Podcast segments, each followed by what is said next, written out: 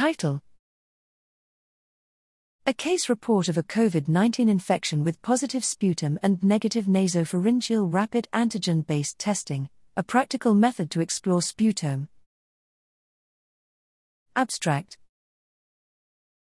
Current COVID 19 antigen testing is primarily carried out by obtaining a specimen via nasopharyngeal swab and performing a rapid lateral flow immunoassay, or or related immunoassays.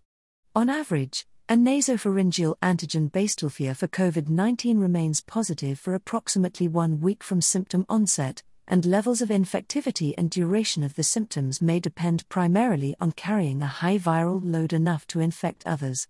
It has been proposed that patients with long COVID, a syndrome in which patients continue to have complications of COVID with ongoing symptoms, may have occurring viral replication, despite testing negative via rapid COVID antigen testing.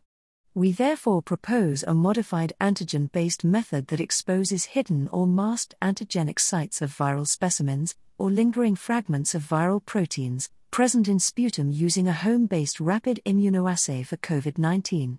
Almost all protocols for testing were performed according to the kit manufacturer's instructions for the detection of SARS CoV 2 nucleocapsid protein antigen, one of the most predominant proteins encoded by the SARS CoV 2 virus.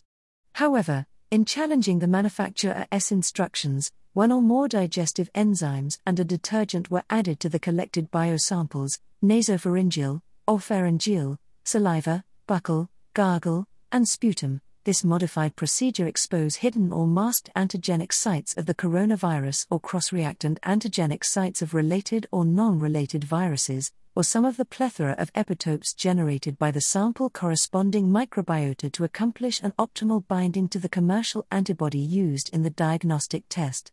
The modified protocol can enhance detection sensitivity by making the resultant test band in sputum samples visible that would otherwise not be seen, and consequently may generate a false negative result in a nasopharyngeal sample from a patient with mild symptoms of COVID-19 and or low viral load. Therefore, a need exists for an improved sample pretreatment extraction procedure that allows optimization of sample preparation to attain a more accurate test result. Although the experiments described here were performed using commercial platforms, with antibodies directed to SARS CoV 2 nucleocapsid antigen, this method may also be viable for the detection of any other pathogen in sputum by using antibodies directed to the key antigens present in the pathogen of interest. Furthermore, this modified method to expose the content of sputum can be used as a simple protocol to study the sputome, the proteome of sputum, and other omics, sputomics. In summary, this simple method is non invasive, rapid, inexpensive, accurate, and may provide increased sensitivity and specificity in the detection of COVID 19 antigens for several weeks or even months.